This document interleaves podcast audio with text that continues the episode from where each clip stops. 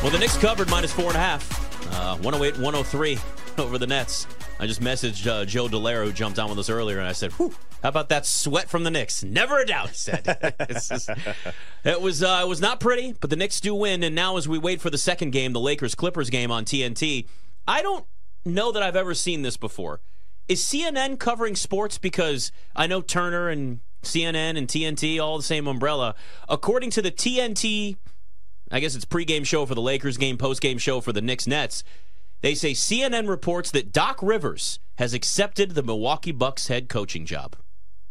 I and there has is this been a thing? There has been nothing from anyone that I would consider to be reputable on social media. No Woj, no Shams. Hell, even Chris Haynes, who works for this particular company, has not tweeted anything about it. In fact, Nick, the only thing that I've seen tweeted about this is one, a great tweet that I had, and then two, a one of those gathering accounts. You know, those information gathers where they say sources but don't actually source the report that they are putting out on Twitter. That's the only thing I've I've seen about this. I need a name behind that report, or this could be one of the all-time blunders from uh, NBA on TNT if they're just falsely running with Doc Rivers because CNN all of a sudden reported it. So it's a lot of people are crediting CNN Sports.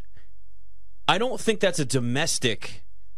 Like it's not. They don't cover sports they for the is, U.S. I mean, you you got to think about this. If if this is being reported by CNN, they are getting this information obviously from somewhere. Either that or they're just completely freeballing it. But if they're getting this information from somewhere, who in Doc Rivers' camp That's or the what, Bucks yeah. camp decided, let's go to CNN to break this news. Not Woj, who's been on top of this for the entire afternoon. Not Shams, who is constantly battling it out with Woj for news. Let's go to CNN to really try and start up this new division that they're trying. Hell, I mean, if this is the case, bravo to CNN because while every other establishment in our country seems to be cutting its sports department, if CNN's going to build one up, I'll at least give you a little bit of poetry snaps for that one. I. It's a great way to. I, I think it's something international though. Like it's because it's it's if you look at their Twitter handle, it says CNN Sport. And sport, we don't say sport in the U.S. Them boys across the pond getting into the NBA, they're like, give us a game in London, please. Yeah, Let's get the some best Doc sports Rivers stories action. from around the world. I mean, it's it is officially well now you don't know who's official anymore, but it is because it's got a little CNN square next to the blue check mark. The blue check marks mean nothing. I refuse to pay for mine. I earned mine the right way, so I'm going to keep it that way. Uh, yeah, I somebody knows them and let them know that Doc Rivers, I guess, was taking the job, and CNN Sports or CNN Sport is I, reporting that Doc Rivers is going to coach the Bucks. Not that it really should be a surprise. We kind of knew this was going to happen. No, we knew it was going to happen, but like they just, according to Woj, they just reached out three hours ago. Now, I've never been in these conversations before, Nick, but my guess is that you at least take three hours to interview. You have a nice dinner, get a dessert, maybe a decaf coffee or a caffeinated coffee if you're really crazy and feeling yourself late at night. But for the benefit of, uh, of TNT, I really hope this is right because they just went about seven minutes on this. Like it was through the break into just now when they're going to. They went seven minutes on this. Could you imagine the lunacy of one of the great shows on television? Now it's not Ernie, Chuck, and Kenny. It's just Shaq up there with, respectfully, the B team. We know that. We know it's a B team. But could you imagine going seven minutes on a fake report, getting duped like that? Oh, you'll never hear the end of it. Well, they're owned by Turner. They're all Turner. So CNN, TNT. So they're all under the same family. So you hope that there's a it's a good family and they've communicated well. Yeah, I don't know. So it looks like Doc Rivers is the head head coach of the Bucks. I'll say this though: you think they weren't talking to him before they fired Adrian Griffin? I promise you they did.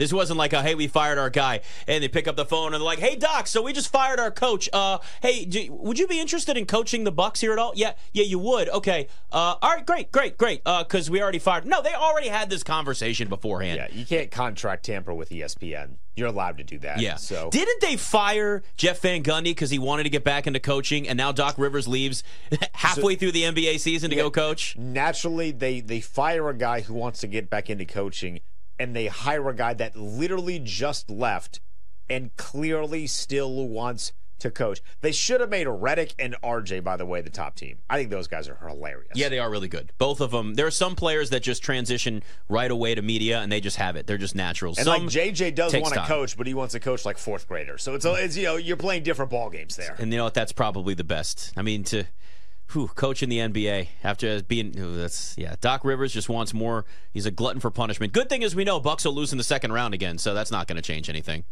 It would be. I I love Giannis. I like yeah. The, my my playoff life is better when Giannis goes further in the playoffs. Yeah, but Doc Rivers has had but, lots of talented players, and well, we know how that's gone when it's all said and done. Well, at least I know Damian Lillard will play better in Game Seven than James Harden. he might not play great, but he'll play that, better than James Harden. You know what? Touche. That is very true. All right, so we do power rankings every week on the show, Denton. Yes. But now we're down to four teams uh, left in the playoffs, the NFL's final four, if you will. So we're still going to do our own version of power rankings with this, with a little caveat. Okay. Rank the four teams that are left in the playoffs, like a normal power ranking. Yes. And then we're adding a plus one.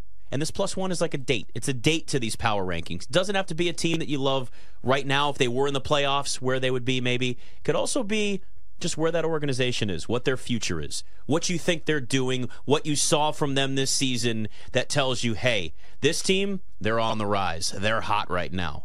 Like Hansel. Hansel, yeah. so hot right now. That's what I'm going to let you start, my friend. You go with your power rankings, you give us your plus one. I'll let you start with that. Do I, do I start from the bottom or do I start from the top? I always start from the bottom. I go, well, it was 10 to I, 1, now it's 4 to 1 and then the plus 1 at the end. And you know, we got to do you got to keep the number 1 team for last. So the the uh, the tradition here on this show is we go from lowest to highest rank. So here's the thing. All right. I don't know if I broke the rules a little bit or if I'm just beating to my own drum. Fifth is the Detroit Lions. So one of the teams that's in the playoffs is the fifth for me. You just took this whole thing and flipped it on its head. You're a I jackass. completely flipped it on its head. I like the Detroit Lions. I think they're a very good team, but I recognize they have some flaws, and the flaws are at quarterback. Jared Goff has had a really good season this year that cannot be disputed, but we have also seen on more than one occasion when he does not have the benefit of great coaching, like truly great coaching, he can struggle a little bit. So because of of that, I have the Lions at number five. At four is my plus one. This is where I'm, I'm messing some things up today. I came in ready to fire guns ablazing because the the entire uh, we'll say 48 hours, Nick. Ever since the Bills lost the the the, the game to the, the, Kansas City Chiefs. There's been a lot of discussion about where Josh Allen ranks uh, amongst the pantheon of great quarterbacks, and you and I would agree Patrick Mahomes is in a tier of his own. Yes. He is, we are watching Jordan in the flesh. For my money, he's the fourth greatest quarterback of all time, and we're watching him play now. So he's in a tier of his own. And then you get to that second tier, which is where your Lamar Jackson is, which is where people are saying that Josh Allen is. I would agree with that. But everybody is forgetting the name Joe Burrow. Patrick Mahomes has lost to two guys in the postseason. Tom Brady, one of those was not his fault because his guy jumped off sides. The other time he got absolutely crushed by that uh, that Buccaneers defense in the Super Bowl but he's lost to Joe Burrow. There's something about Joe Burrow in big games, and don't come at me with this. Well, Joe Burrow has such a great situation around him. He does with the wide receivers, but man, that offensive line has sucked for every single year that he has been a member of the Cincinnati Bengals. I think people were way too early to kind of write off that there's out of sight, out of mind kind of feel with the Cincinnati Bengals. But when my guy Joe Burrow is healthy, there are very few teams that are better than him there are very few quarterbacks better than him. So they are my plus one at number four. It's a plus one that I really love. I, I really, really love if that wasn't obvious. Number three for me is the San Francisco 49ers. I think we saw a little bit of their flaws this past weekend in that Brock Purdy was crowned maybe a little too early, right? I still think he's a good quarterback, but he was in the conversation for MVP that was a little unfair. He was in the conversation for Joe Montana. Don't know where that one came from, but those San Francisco fans must have been having a ball uh, in the early portion of this season. He's not there yet. It's very clear that when Deebo Samuel is not playing, there is a difference in this offense. So because of that, I have them at number three. Number two is the Kansas City Chiefs. The Kansas City Chiefs, Patrick Mahomes showcased yet again home road. Doesn't matter. He is playing with his worst set of skill position players that we've ever seen. Travis Kelce is one of the greatest tight ends that we've ever seen, but this has not been his best season. I think that is inarguable at this point. The numbers back that up. Still great. He proved this weekend, by the way, he is still somebody you can rely on in big games. But Mahomes had to deliver such incredible throws just to get the guys to catch it. this weekend. It was incredibly impressive from his standpoint. So, because the Chiefs are playing so well and because Patrick Mahomes is still Patrick Mahomes, I have them at number two.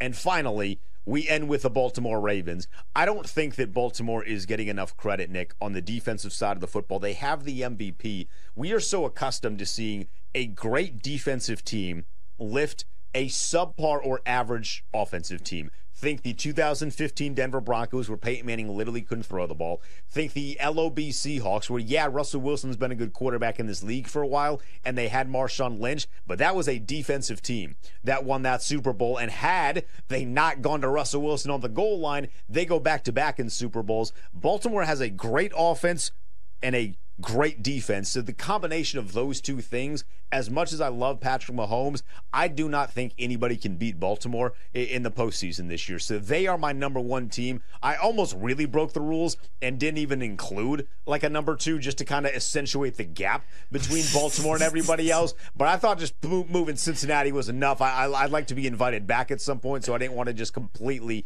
take a, a mallet to this thing and go bashing like I was Ice Cube back in the, the, the 90s and 80s. First off, you already threw the show on its head. Yeah, that's because you already broke the rule. Well, you didn't break the rules. There was really no rules for this. We kind of made I, it up. I, I live by my own rules. I would say this: it was surprising. Now, here, let me tell you this. First off, I love the Bengals. I love Joe Burrow, and this team, even with some salary cap implications, got a really, really bright future. But are you not concerned at all about the potential that they lose Tee Higgins, though I think they could franchise him? Yeah. That they don't have the cap space to address really still some needs on the offensive line, some upgrades there, maybe some things defensively as well. Do those things concern you at all? Of course. Okay. Yeah. I mean, I mean the, the loss of Tee Higgins, they're going to lose Tee Higgins. Like the, the end of season interviews, kind of like, all right, everybody kind of gets the deal here. Tee Higgins is gone. Tyler Boyd might be gone as well, but they're in a really unique spot they're in a really unique spot because in the NFL draft, they're like kind of at that mm-hmm. midpoint uh, of the NFL draft there's a lot of really good wide receivers. Like if a guy like a LSU alum Malik Nabers yes. happens to drop and Cincinnati is in that spot, if a guy like Rome Odunze, who I thought was the clutchest wide receiver in college football this year, if he happens to drop, like imagine pairing Malik Nabers and Ja'Marr Chase because they're going to keep Ja'Marr Chase. Ja'Marr Chase is going to get a hefty contract this offseason. They're going to keep Ja'Marr Chase. As long as you get guys for Joe Burrow to throw to, he'll be fine. Malik Nabers may not be that much of a drop off from Marvin Harrison Jr. either. Now I think Marvin I, Harrison Jr. is, is a is maybe slightly the better receiver at this point, but I don't think there's so much hype around him. I think it's overshadowed Malik Nabers and what he's able to do. Malik Nabers was great this year for a, uh, a team that had a couple of other options to throw to. This is, I mean, it's such a stacked quarterback or wide receiver draft too that if yeah, if you are the Bengals, I think they likely go wide receiver in the first round or maybe offensive line. I mean, you might want to go tackle too. Those are probably one of the two things, but we're looking at the potential for. I mean, listen, there's maybe five receivers again, just like we had a couple of years ago. Go in the first round, the Jahan mm-hmm. Dotson and everybody that you know, like yeah. There, there's a. The, we're getting so much just elite wide receiver talent coming out of college football now. These kids are so prepared and so ready to contribute pretty much right away. Keon Coleman, another one, Florida State, going to be likely a first round pick. I've Troy seen him mocked to like the Cowboys. Yeah, Troy Franklin. I mean, he was great. It's it's loaded. So if you're a team right now that has some quarterbacks co- or wide receivers coming up in that spot where they're going to have to get paid and you're not sure you want to pay them, this is the chance. We got quarterbacks and we got wide receivers in this draft. I think it's going to be utterly chaotic this NFL draft. And I can't wait for it. I love a chaotic draft. Me it too. feels like we've been promised chaos in the NFL draft for like three like remember the Aaron Rodgers trade when that originally broke and then now we know Adam Schefter was like I didn't have any sources, it was just kind of a gut feel and you're like dude, what? But like we've been we've been promised chaos for years and we haven't gotten chaos. Daddy needs a little bit of chaos. I, you know what I mean? Daddy needs a little bit of chaos. I root for chaos when it comes to the NFL draft. The first six to seven picks could all be quarterback and wide receiver, and that's it. That's it. Teams are in a great spot. Chance to maybe trade up. There might be a couple of teams that feel like they want to trade down. You can add some more pieces to that, but you have so much in terms of offensive firepower I mean, even yeah, Brian Thomas Jr. Another one. I mean, I'm actually looking at a mock right now. I think it may be up to like seven wide receivers in the first round. So yeah, if you're the Bengals, it's a chance to replace maybe both of those guys. What if they find a way to trade and have two first round picks, take themselves a tackle? And so listen, I, I do love the Bengals. I'll say this though, I went a different route with my plus one, and I think actually my uh, top four is going to be a lot different than yours, except for maybe one of them that are on there as well. So I, you took one road and then you veered way off the highway. I'm going a different road and I'm veering off on a very different exit. It's BetMGM tonight.